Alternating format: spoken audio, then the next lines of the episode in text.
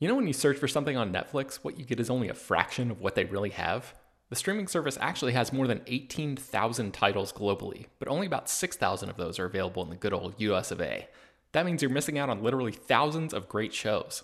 Unless, of course, you use ExpressVPN. ExpressVPN is an app that lets you change your online location, protecting your devices from unwanted snooping and allowing you to control where streaming services and other websites think you're located.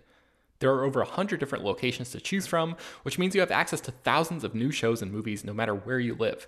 This doesn't just work with Netflix, it works with Disney Plus, Hulu, Max, a UK streamer called BBC iPlayer, and more. I was on a work trip in the UK during the final season of Game of Thrones, and I tried logging into my HBO account to watch a new episode, but the technology wouldn't let me because of geo blocking. And I wish I had this app at that moment, because I now realize how incredibly easy it is to work around that problem. Here's a more recent example. It's Always Sunny in Philadelphia is not streaming on Netflix in the US, but I just fired up the episode where Dennis tries to have a peaceful mental health day, and technology keeps interrupting his plans. All I had to do was open ExpressVPN, connect to a UK server, refresh Netflix, and the show just popped up. It's super easy.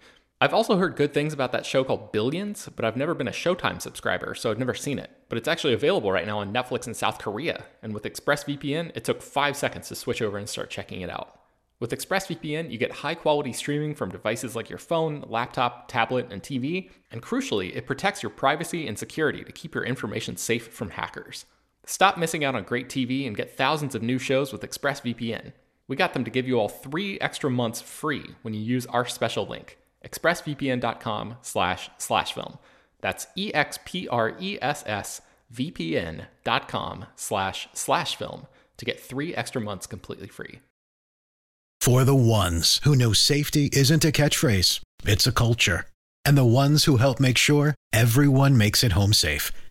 For the safety minded who watch everyone's backs, Grainger offers supplies and solutions for every industry, as well as safety assessments and training to keep your facilities safe and your people safer.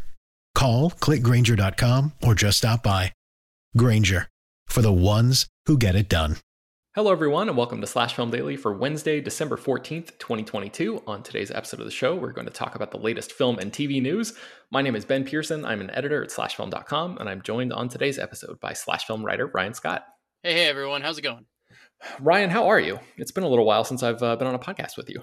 Yeah, I was uh, I was on vacation last week as me and Peter documented uh, in in uh, annoying detail on Monday. Um, I listened to uh, that. Yes. Yeah. Uh, what, what, was weird is like I, I, you know, Peter asked me to do it, and I was like, I, does, it, does people want to hear about my vacation? And then like I got a really a lot of really nice feedback about it, so I was like, okay. But like you know, look, I'm not going to turn down the chance to talk about my vacation on company time. Yeah, like, yeah, man. I mean, you know, people people love theme parks, so. Um, uh, but yeah, no, I've been, I've been good. Just busy since I got back. I, I I'm moving into a new apartment with my girlfriend Monday, so like, and my cat's been sick, so there's been a little bit of a plate spinning, but it's been good. Yeah, man. Well, congrats on the move. That sounds um, stressful, but but ultimately awesome. So uh, I'm excited for you there.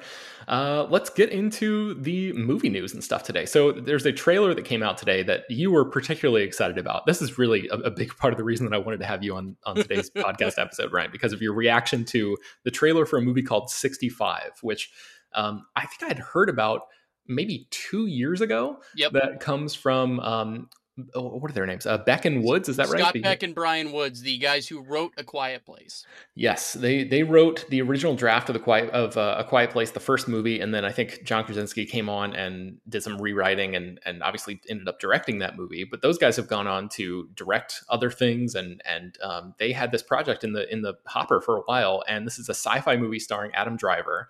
And uh, Ryan, why don't you tell me what you thought about this trailer? So, uh, first off, uh, it needs to be said that A Quiet Place is my favorite movie of 2018. Um, and it ended up being one of my favorite movies of that entire decade. I, I thought A Quiet Place was so good, and I had the like real good fortune of uh, the morning after it premiered at its world premiere at South by Southwest, I got to go interview uh, Beck and Woods about it, and like so we talked about it, and then I talked to them about their movie Haunt. So like, you know, and they told me like a little bit about this little sci-fi movie they were making, but they wouldn't say a damn thing about it. And now I know why. um, it's just 65, and I'm like, why is it called? And we come to find out the second this trailer starts that that refers to 65 million years ago, meaning this is a dinosaur movie. and that like Adam Driver is some space traveler who finds his way to Earth 65 million years ago and fights dinosaurs um oh my god like, yeah what? i know you're a big dinosaur guy obviously ryan you love the, the jurassic park franchise um so i have to imagine this must have been just like uh, a little early christmas present for you understanding what the, the real premise of this movie was i was losing my goddamn mind this morning because i was because we had a few trailers drop this morning so when i first when I, usually my morning routine is when i jump on to work uh, for slash film, you peek behind the curtain here. My first 20 minutes of the day, really no writing gets done. It's making sure I don't have any pressing emails, checking Slack, catching up on the news real quick. And if there's trailers, even if I'm not writing, let's say like a, story specifically pertaining to that trailer, I sort of need to know what's out there and know what's going on. There might be a take I have on it, whatever. So I'm going through. We had the Scream Six trailer this morning too, so I'm watching, and I throw this on, and I just can't focus on anything for like, and no one seemed to be nearly as excited, and I'm just losing my damn mind. Um, I, I can't, I, I genuinely can't believe how. I mean, yes, don't get a little dumb, but like it, uh, you could look at it as like a little dumb, but at the same time, it's like the one thing I've always wondered is as much money as the Jurassic Park movies have made, especially with the Jurassic World movies, because they're so much less tied to Michael Crichton stuff, it's like nobody has a monopoly on dinosaurs. Anyone can do dinosaur movies. Why aren't mm-hmm. more people making dinosaur movies? It's like free intellectual property. Like dinosaurs are themselves almost like intellectual property. So I just and so finally someone did it, and it's like a cuckoo bananas premise with like one of our best actors I just couldn't be more thrilled that this is an actual movie that isn't like some direct to Redbox thing. Yeah, I'm excited because it looks like Adam Driver definitely in sort of a different mode. This is not typically what like a normal Adam Driver movie looks like. If you could sort of um, define what his career is at this point in the trajectory, um, this is the kind of thing that seems like an old school Hollywood movie star move, you know, being oh, a yes, like a, the major lead of a a big studio produced sci-fi movie with, you know, huge VFX and all that kind of stuff. Like obviously he's been in Star Wars, obviously he's been in, you know, franchises and stuff like that before, but this is like him you know this is this is an Adam Driver vehicle and uh yeah kind of a wild concept and the idea that it's Beck and Woods, who are the the sort of creative forces behind this thing, it's pretty exciting to me. So uh, I'm I'm right there with you. I'm maybe not quite at your level of, of like you know losing my mind, pulling my hair out, running around the room screaming, Ryan. But uh, I'm I'm very excited to see this one, and um, yeah, I'm, I'm really curious like w- what this this whole thing ends up being. You know what I thought of when I saw this trailer? I was like, Ryan's gonna love this because it's like Beast. It's like Idris yes! Elba, you know, just like super simple premise, one guy versus the elements versus nature versus you know, uh, in, like fighting off extraordinary circumstances kind of thing.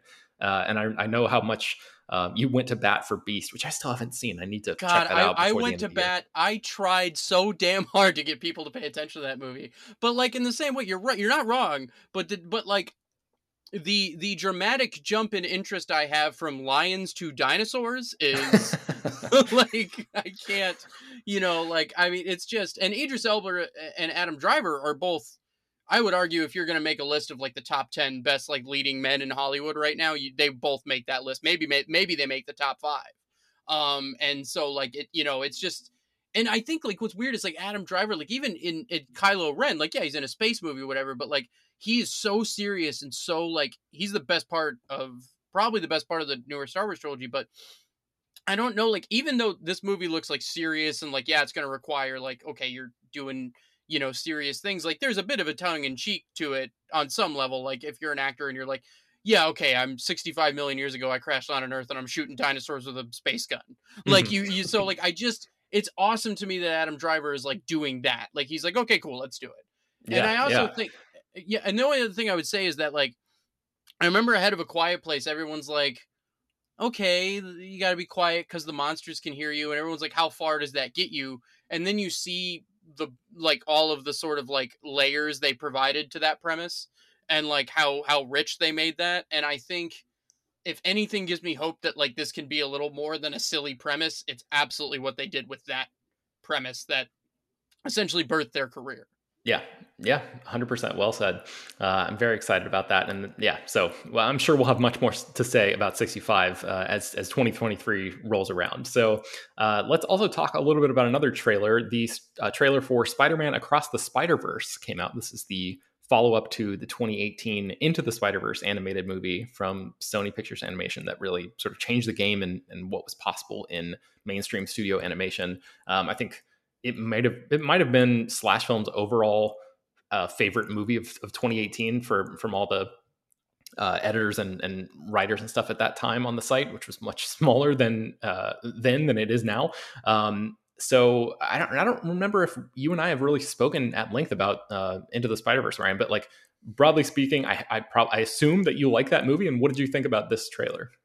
Uh, I mean, look, of of course, uh, Spider Man's my guy. Like, uh, I I am unoriginal in that Spider Man is my favorite superhero, with Doctor Strange a very close second. But, but um, yeah, I mean, like, it, it you there are few love letters to a thing as effective as Spider Spider Man into the Spider Verse is as a love letter to Spider Man. It's mm.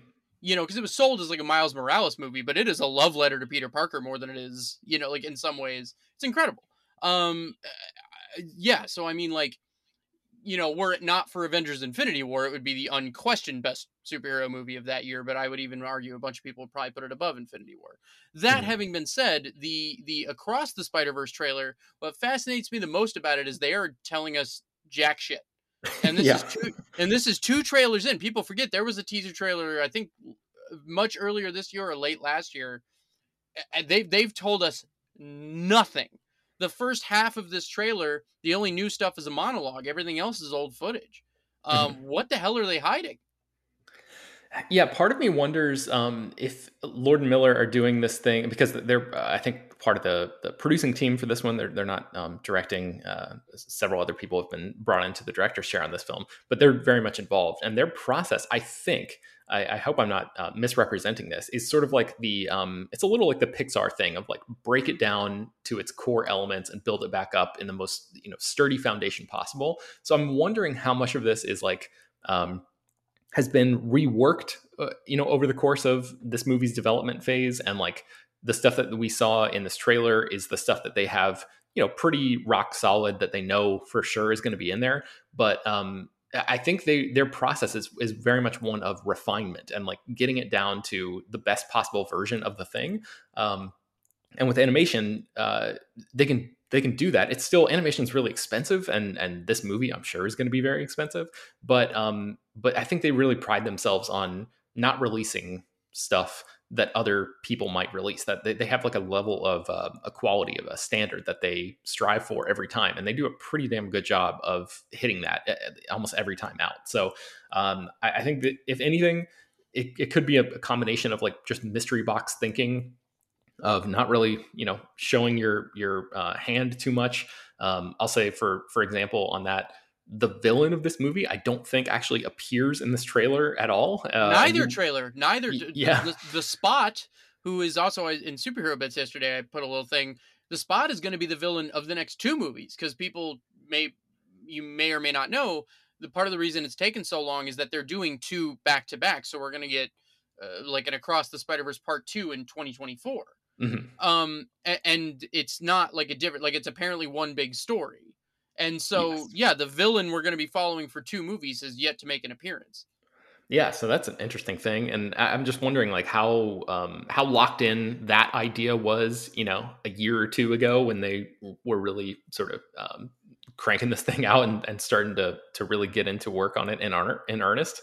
Um, anyway, uh, that's a lot of speculation on my part in terms of like why these trailers are are being held back with the way that they are. Um, but regardless, I mean, I, I still think it's a, a, pretty effective trailer, and uh, there's a lot of cool Easter egg stuff in there. If that's the kind of thing that you uh, you know like and care about, if you're like a big Spider-Man fan who has been following this character across the the comics lore for years and years and years, there are so many versions of Spider-Man uh, that appear in this thing, just in, you know little tiny people in the background that um you know it, it's it's a good trailer um for, it's a good like teaser type of thing for that purpose alone, just to get people talking. And you know, people sites like Slash Film will write articles like breaking down the cameos and little uh, Easter eggs and stuff like that. So um, I think it's a smart move. I think uh, maybe they're, they're, waiting until it gets a little bit closer because it comes out in summer of 2023. So it's still yeah, you know, still, still six like, months out. Yeah, we got like six months. I I will say because like one of the things the the one thing I, I just finished playing the 2018 Spider-Man game.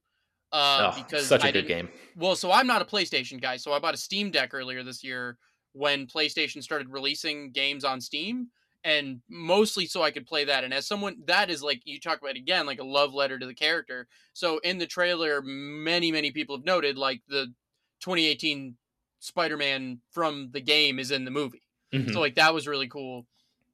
But um I, the, the concern I have a little bit is that there's been a few movies in like recent years where it felt like the marketing was like playing it really coy and then it seemed like that bit him in the ass come time for box office because like nobody really knew what the movie was like mm. blade runner 2049 kind of comes to mind a little bit um but uh but like but obviously like this is a different situation right it's spider-man the first movie was tremendously popular I think this is one of those movies that has a chance to do like a John Wick to John Wick chap- chapter 2 thing where like the sequel makes like an absorbent amount more than its original. Um yeah. but I just I just don't want them to to risk anything by like not showing us anything. Because like I think for people like us, we see we know we're going to go see these things. We know these things are happening. We get sort of like jaded by like we have to know everything going into a movie. So sometimes we just want to like we want less but like your average moviegoer doesn't. They just need to be sold something hard. So like I, I, would I would still hope Sony does a little bit more of the hard sell a little closer to it. Yeah, it's also interesting too because we got we got the uh, the first official synopsis for this sequel, and I'll just read that real quick. Miles Morales returns for the next chapter of the Oscar winning Spider Verse saga, Spider Man Across the Spider Verse. After reuniting with Gwen Stacy, Brooklyn's full time, friendly neighborhood Spider Man is catapulted across the multiverse, where he encounters a team of spider people charged with protecting its very existence. But when the heroes clash on how to handle a new threat, Miles finds himself pitted against the other spiders and must redefine what it means to be a hero so he can save the people he loves most. So that uh, doesn't include any reference to the spot, the villain that you mentioned earlier. Um, and it, it does a of, little bit because they're like a new threat, which is pretty clearly. Oh, right, I guess that's true. Yeah, um, but just the idea that like he's pitted against the other spider people is uh, is an interesting thing. That's sort of like alluded to. You can kind of get a little bit of that sense in this uh, in this trailer. So yeah, hopefully they'll lean a little bit more into defining sort of what this is for that large, larger audience that you're talking about as it gets a little bit closer. But um, anyway, it, it, I'm I'm excited about this movie. Obviously, like the you know we really really loved the the first one, and uh, anything Lord Miller touches seems to be um, very much up my alley. So um, I'm excited about this. I know that. Uh, Joaquin Dos Santos, Kemp Powers, and Justin K. Thompson are the ones who are directing this time around. So um, yep. Yeah, just wanted to give them a shout out here. And uh, we actually have more to talk about, but we're going to take a quick break first, and we'll be right back after this. This is the story of the one. As a maintenance engineer, he hears things differently. To the untrained ear, everything on his shop floor might sound fine, but he can hear gears grinding or a belt slipping. So he steps in to fix the problem at hand before it gets out of hand. And he knows Grainger's got the right product he needs to get the job done which is music to his ears. Call, clickgrainger.com, or just stop by. Granger, for the ones who get it done.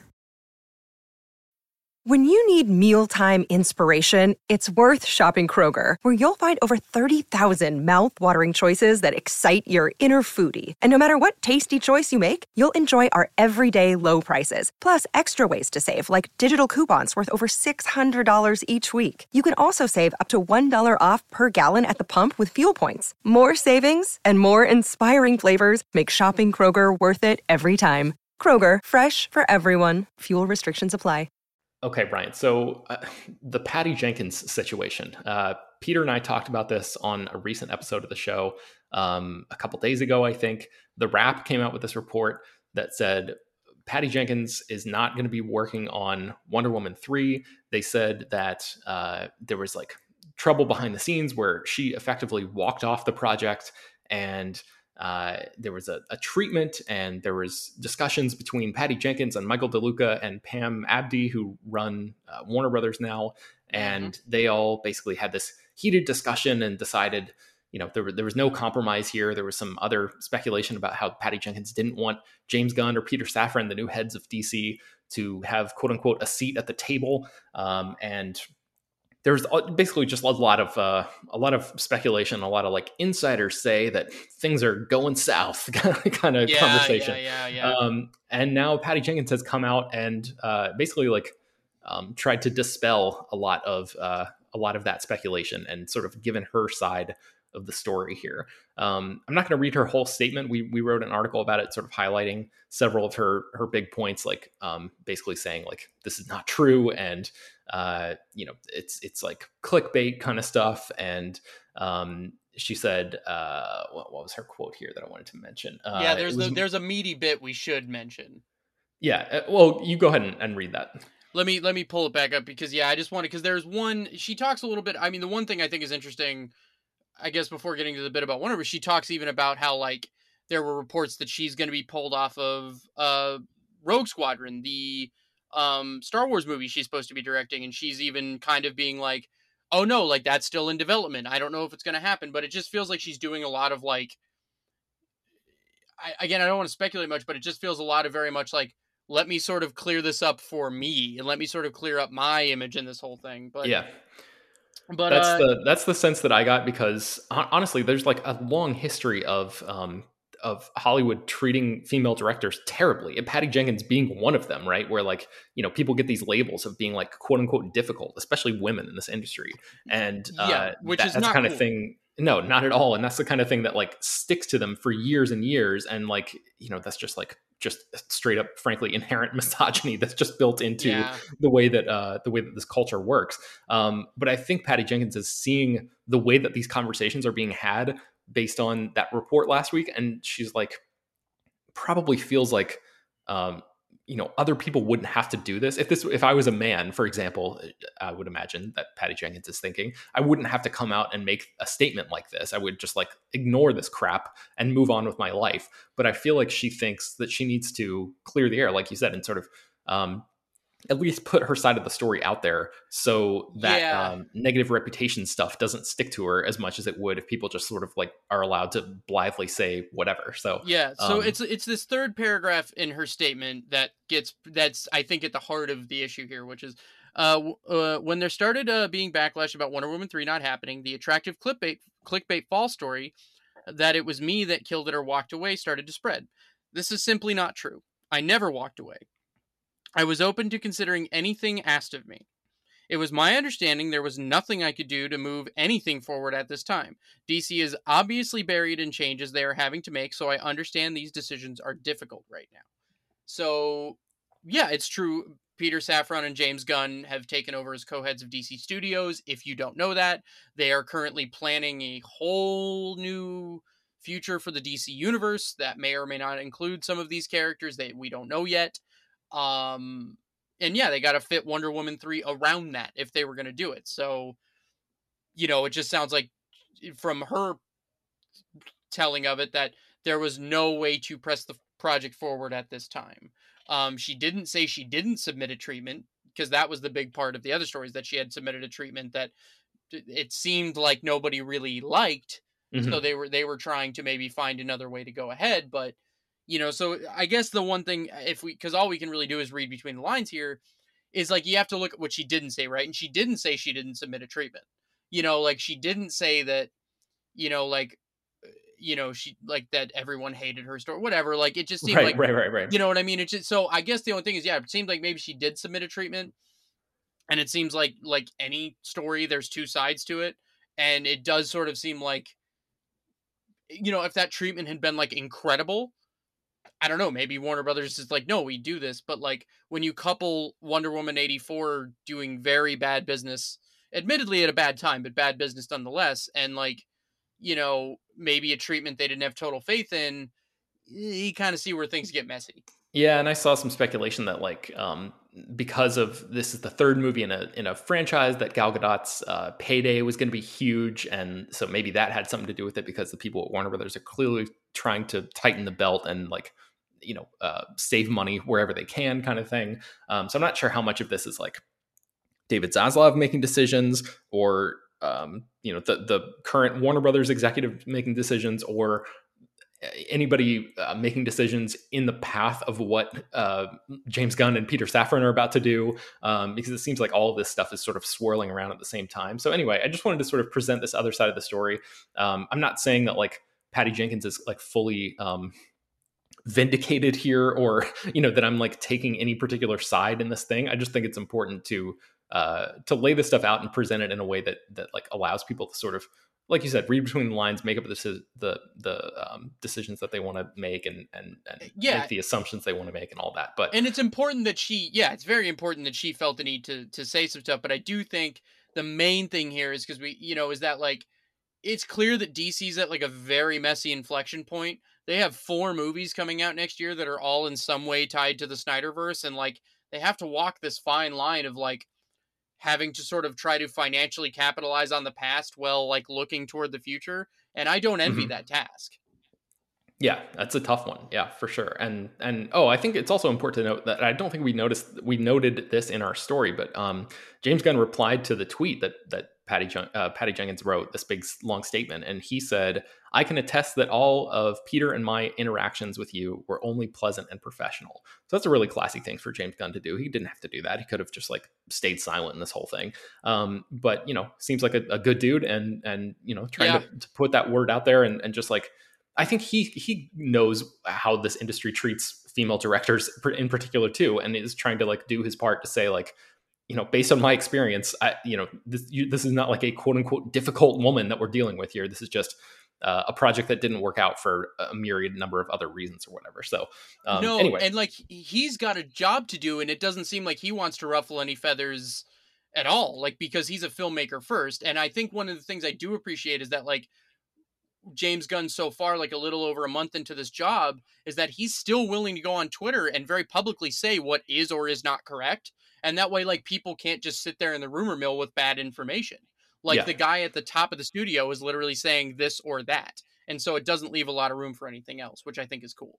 Yeah. As as like a small side thing ryan like i'm not sure i fully buy every single thing that james gunn tweets you know because i feel like he he understands the idea of crafting a narrative and like controlling the the conversation around a big behemoth uh, franchise like this and like I wouldn't be surprised if somebody, I think Jacob was was speculating about this on Slack, like, you know, if somebody wrote a book five years from now of like all the goings on behind the scenes at Warner Brothers and DC, and some of those the, the real life happenings are like uh, conflicting with what James Gunn tweets in, in on any given moment or whatever, I would not be remotely surprised about that. I just I feel like he's a smart enough guy who knows how to um, wrangle the narrative and and sort of guide the conversation in ways that he wants to, which means maybe not every single thing he says is like completely rock solid, but I, I do believe a lot of the stuff that he says is is probably legit. So um, yeah. Uh, yeah, that's fair, but I would at least believe that like the things he's saying aren't like outwardly dishonest, right? And at least like he's providing some information. Yeah. You know, yeah, yeah. which is better than what we might have had before. Yes. So one of the things that he uh, is sort of correcting the record about is um, is the last story that I wanted to mention about uh, Matt Reeves's Batman, like Robert Pattinson's version of the character. And uh, as you mentioned, they uh, Gunn and Safran are looking to create this sort of merged version of, of the DC universe and um, create a world w- in which uh, games and uh, uh, yeah, like video games, um, film, television, all that stuff are sort of um, telling a, a, cohesive story with all these different characters across all these different worlds and all this stuff. Uh, and there was some speculation in a, in a recent report that um, Robert Pattinson's version of Batman would be essentially like the main DCU version of Batman um, and sort of like interact with other characters and all that kind of stuff. And James Gunn quickly responded and, and said like, this is not true.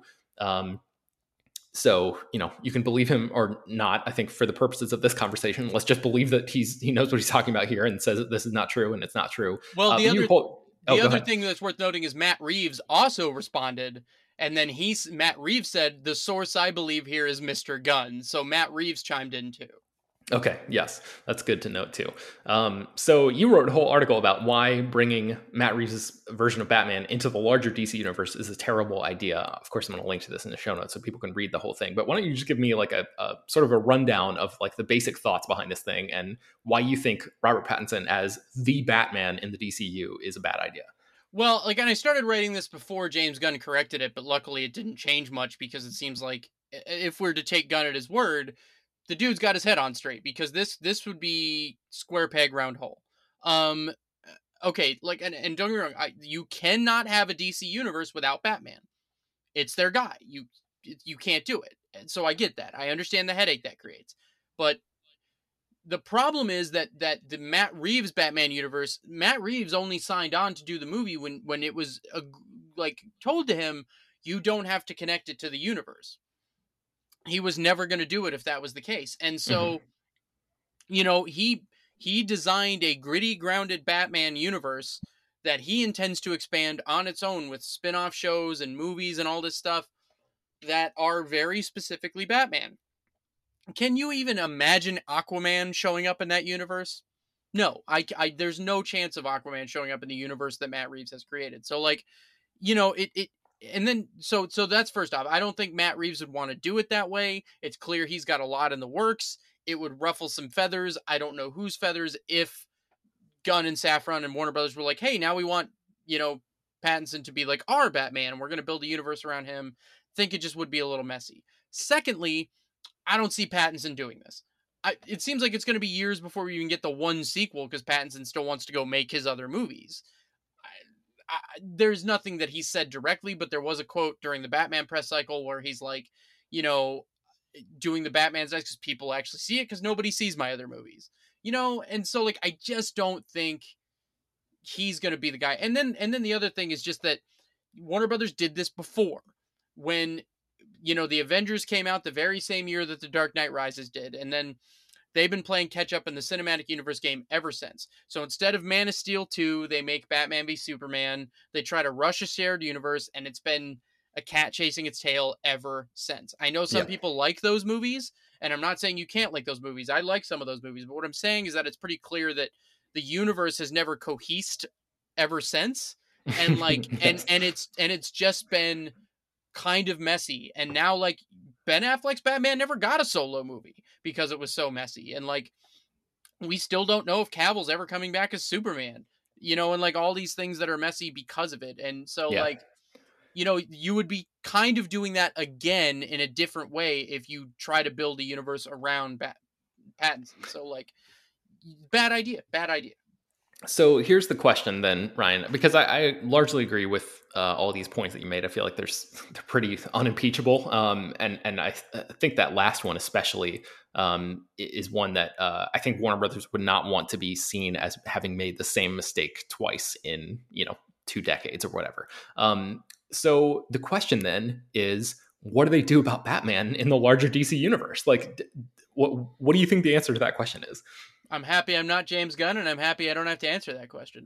Um, I because like that's what sucks is I don't know what the answer to that question is. I, I like I do think we're heading closer to an actual reboot, um, whatever that may be. If that's them sort of retooling the Flash again to make that more of like a reboot movie, I don't know, but um, then I think maybe that opens the door for another new Batman. I don't like want that to be the case, but like I, I just it's not Ben Affleck anymore. Michael Keaton is only going to be in the Flash. It seems like that Batman Beyond movie that I would have loved got scrapped. So like, what are you left with? You know, so yeah. so on that, that's the one. That's the one thing where I sort of can see Warner Brothers would look at like, but wait, we have a Batman people like now. Can we build it around this Batman? But like, so on the surface, that seems to make sense. But just if you dip your finger just below the surface, that doesn't make any sense. So I don't know if you just go without Batman for a while and you rally around Superman and other heroes, and then you maybe eventually find a way to get a Batman in there. I don't know. Yeah, that I think that that seems like the best move because you know it would be one thing if like uh, Matt Reeves' version of Batman just tanked, right, and like was was uh, creatively unsuccessful and like financially unsuccessful, or sort of like really underwhelming, and um, you know it would just be like, oh well, we tried this, it didn't work, whatever. The problem is that movie did really well and uh, Joker did really well. So you've got these movies that are basically like begging for sequels because it, it, almost doesn't make financial sense not to capitalize on them.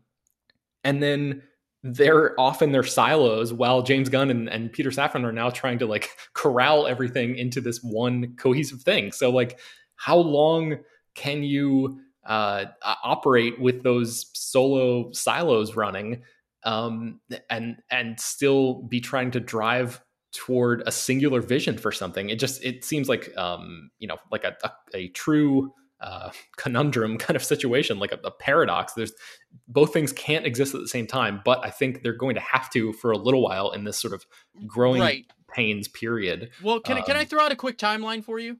Yeah, yeah. So let's so let's look now. I don't know. Now the one thing I will say before going forward, I don't think doing standalone movies that audiences understand or sort of an Elseworlds Elseworlds thing is a bad idea. But but here's the one thing I will say: there's no way Joaquin Phoenix does a third Joker movie. Like I I imagine it was impossible, close to impossible to get him to do this one. Um, so like you know, I think Joker two is going to be it. That comes out 2024. The let's say the Batman two comes out.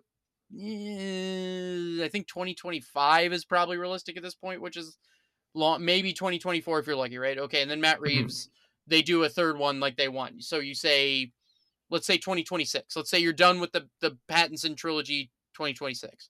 Uh, right now you couldn't even begin James Gunn's plans until 2024. So could you go 2 years in that new universe without Batman? I bet you could. Yeah. So so I think you start with Superman, you start with some of these other heroes in 2024 and you sort of like build to Batman like 26, 27 and then maybe you get Justice League in in 5 years. Mm-hmm. You know, and yeah. then like and so that to me is like a conceivable way if you can do this exactly right. Yeah, maybe you can do that. Yeah, man, I'm really interested if like uh, I think James Gunn has been teasing that you know they're going to be making this presentation to to David Zaslav, the head of Warner Brothers and and or Warner Brothers Discovery, excuse me, and uh, and some of the the WB folks, and like we imagine that that some of that information is going to leak out, and we're going to be able to to sort of write about it and parse it and, and talk about it and all that. I'm really curious. Like he's been talking about a 10 year plan I wonder how much of that 10 year plan will actually make its way down to us. Because um, Kevin Feige has a 10 year plan and we don't know all of it, right? Like for, right. for Marvel. Um, so I, I, imagine we're not going to know the whole thing. Um, but, and, and like, will we know, uh, will we be able to read between the lines enough with just like the smattering of announcements that we get or, or little, you know, pieces of info that we get to be able to get a good picture of what his roadmap actually does look like? Or are we just going to see, you know, uh, basically like pieces of construction and not the full road, if that makes sense. So yeah, um, yeah, it's yeah. going to be interesting because I'll tell you what, if there's one conversation that I could be like a fly on the wall for coming up here in the next year, oh, let me do it. Let me be there. Let me be there when they got to talk to Zaslav about this. Yeah. But, yeah. Yeah, so I, I, think that's supposed to be happening like maybe this week, if I remember correct. If I remember correctly. Um, so I, I, wonder, you know, maybe like right before Christmas or something, we'll we'll find out a little bit more about that. Or it could be could be today. Who knows? Um, so uh, I, I, imagine we'll be back on this podcast talking about it when we learn more about that. So definitely stay tuned to that. Uh, I think that's going to bring us to the end of today's episode of the show. You can find more about all the stuff that we mentioned on today's show at slashfilm.com and linked in inside the show notes for this episode. Slash Film Daily is published every weekday, bringing the most exciting news from the world of movies and TV, as well as deeper dives into the great features you can find on the site. You can subscribe to the show on Apple, Google, Overcast, Spotify, all the popular podcast apps. Please subscribe to our newsletter, send your feedback, questions, comments, concerns, and mailbag topics to us at peter at slashfilm.com. Make sure to leave your name and general geographic location in case we mention your email on the air. Don't forget to rate and review the show on Apple Podcasts. Tell your friends, spread the word. Thanks for listening, and we will talk to you tomorrow. For the ones who know safety isn't a catchphrase, it's a culture, and the ones who help make sure everyone makes it home safe. For the safety minded who watch everyone's backs, Grainger offers supplies and solutions for every industry, as well as safety assessments and training to keep your facilities safe and your people safer. Call clickgrainger.com or just stop by. Grainger for the ones who get it done. When you need mealtime inspiration, it's worth shopping Kroger, where you'll find over 30,000 mouthwatering choices that excite your inner foodie. And no matter what tasty choice you make, you'll enjoy our everyday low prices, plus extra ways to save, like digital coupons worth over $600 each week. You can also save up to $1 off per gallon at the pump with fuel points. More savings and more inspiring flavors make shopping Kroger worth it every time. Kroger, fresh for everyone. Fuel restrictions apply.